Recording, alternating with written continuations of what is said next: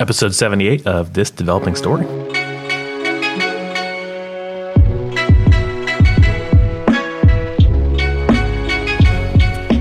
Now, this podcast is brought to you by my YouTube channel. My YouTube channel is where I have been shipping videos for the past, what, nine months now at this point. Uh, it's been a lot of fun, and uh, I definitely want you to check it out, youtube.com slash I like robot. This conversation coming up about my developer relation experience actually came from my YouTube account. YouTube account. Um, well, technically, what I'm doing now is I'm live streaming from Twitch because YouTube itself is uh, it's an awful place to live stream. So I am no longer live streaming from YouTube. I will now live stream only and exclusively from Twitch. Uh, so definitely find me twitch.tv slash bwgo and I like robot. Uh, YouTube.com slash I like robot is my uh, my YouTube. Um, but without further ado, I'm going to talk about developer relations. So here we go. Um, I never wanted to do DevRel. One of my main like reasons for not wanting to do DevRel is because I did not want to take a pay cut. Um, that was my biggest concern. But then also, all I wanted to do was learn how to code. I just want to get level up in code, become a senior engineer. And when someone approached me and said, "Hey, you should do DevRel," uh, I was like, yeah, nah, it's not for me. Like, I'm not trying to get like do marketing or whatever. And that's what I always thought DevRel was. It was just marketing. Uh, you sponsor a conference, you you know get on a podcast, you start talking like you know speeds and feeds or walking people through documentation. And that wasn't really for me. Like what I like to doing is just teaching people what I, I just learned yesterday. And I didn't realize that's actually what DevRel is. Uh, eventually, I got to that point. So, and I got the DevRel because all I wanted to do is actually just give a conference talk. I actually talk about this on my podcast. So um, if, if you don't know about my podcast, definitely um, check it out. It is on um, uh, YouTube. Actually, I, I got a chat link right here. Actually, what was I getting at? Oh, my story to DevRel. I just wanted to do conference talking. Like, I did one conference talk. I loved it. I wanted to do another one. And at that time, once I did the first conference talk, then Netlify reached out, invited me in to interview, got the job did engineering. And the thing about Netlify is that they they pulled me in and they said, "Hey, we'll come work for us. We've got tons of senior. Well, we don't have tons. They only had a handful of senior talent, including Matt Biilmann, the CEO. Uh, and I was able to learn from them directly, and that was a selling point for me. They're like, "Hey." We're going to teach you everything you need to know. Like if you want to level up and Go and networking and, and Kubernetes and Docker and all that other stuff, and we'll teach you everything they ended up teaching me everything I, I knew. Everything I do today, uh, I ended up learning like Jamstack stuff. Um, I, I, I, write Docker files. I learned that from the CTO of Netlify, who um, previously worked at Docker. He taught me everything I needed to know about Docker. I didn't had no any idea how any of that worked, um, and I got all that like firsthand because I just leveled up. Um, so yeah, what I'm getting at is I took that job because they were going to level me up very quickly. I, previously, I was working at Bloc. Bloc was a great job, great company. I noticed that Bloc financially was not doing well. Uh, I noticed that the boot camp space was sort of going, turning a corner around like it was getting legitimate, but also is getting flooded by other competitors, uh, competitors in the market. And I left Bloc, Bloc being an online boot camp solution for uh, people who want to learn how to code remotely.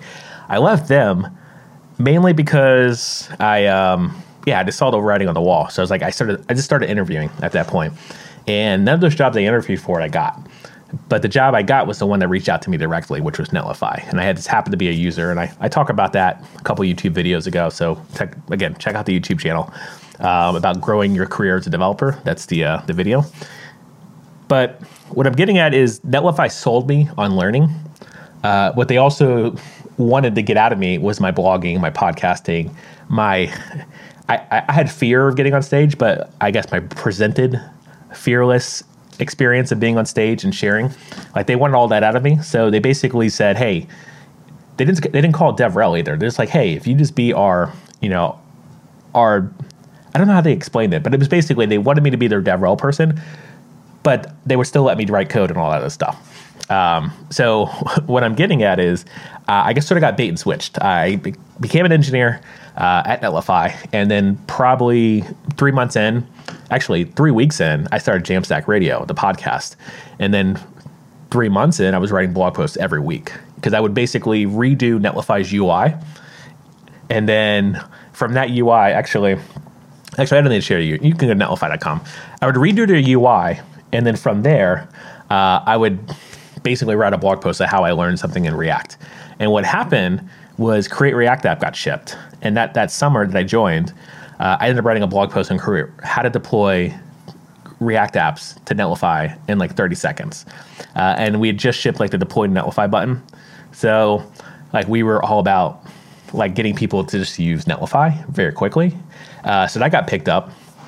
Six months later, the React team approaches us because they, they were getting into Gatsby. Gatsby was sort of turning a corner and becoming more like a valid solution for static site generation. Uh, the React team put their docs on Gatsby and then also put that on Netlify. And that was like one of the biggest open source projects to leverage Netlify. Outside of some like, there are some other like, you know, like Hugo, Hugo being the other static site generator, put their stuff on Netlify. But they weren't at the level, at the time, they weren't at the level of React. Like people knew Hugo if you were in the Go community.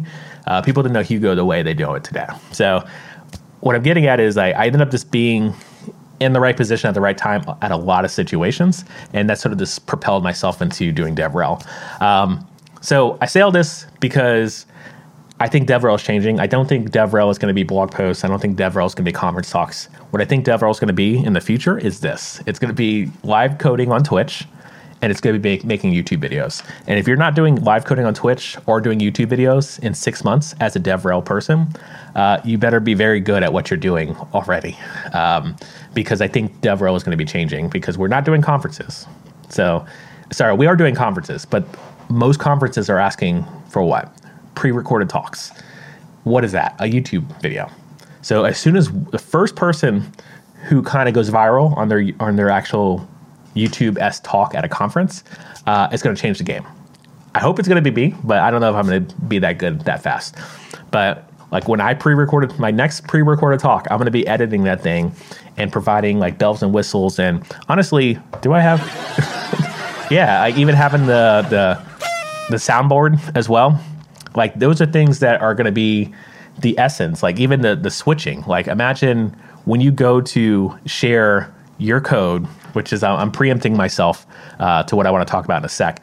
But when you go to sharing your code as a as or go to live code, like if you don't have an experience that looks like this, um, I think it's gonna it's gonna change. Um, so yeah, yeah, you have to be cutting edge. And I, I, Henry, you're sitting in the chat. We had the conversation. It's always about thinking different. It's always about being on the cutting edge. Like you think about what is Apple doing that's different. The only thing they did, they created an iPhone back in. So my, my last year of college, 2007, 2008, uh, my last year, they created this iPhone, and it looked a lot like this actually. Um, and they basically just changed the game when it comes to phones. They didn't reinvent the smartphone they just changed how you hold and interact with it. Imagine changing how you interact with conference talks.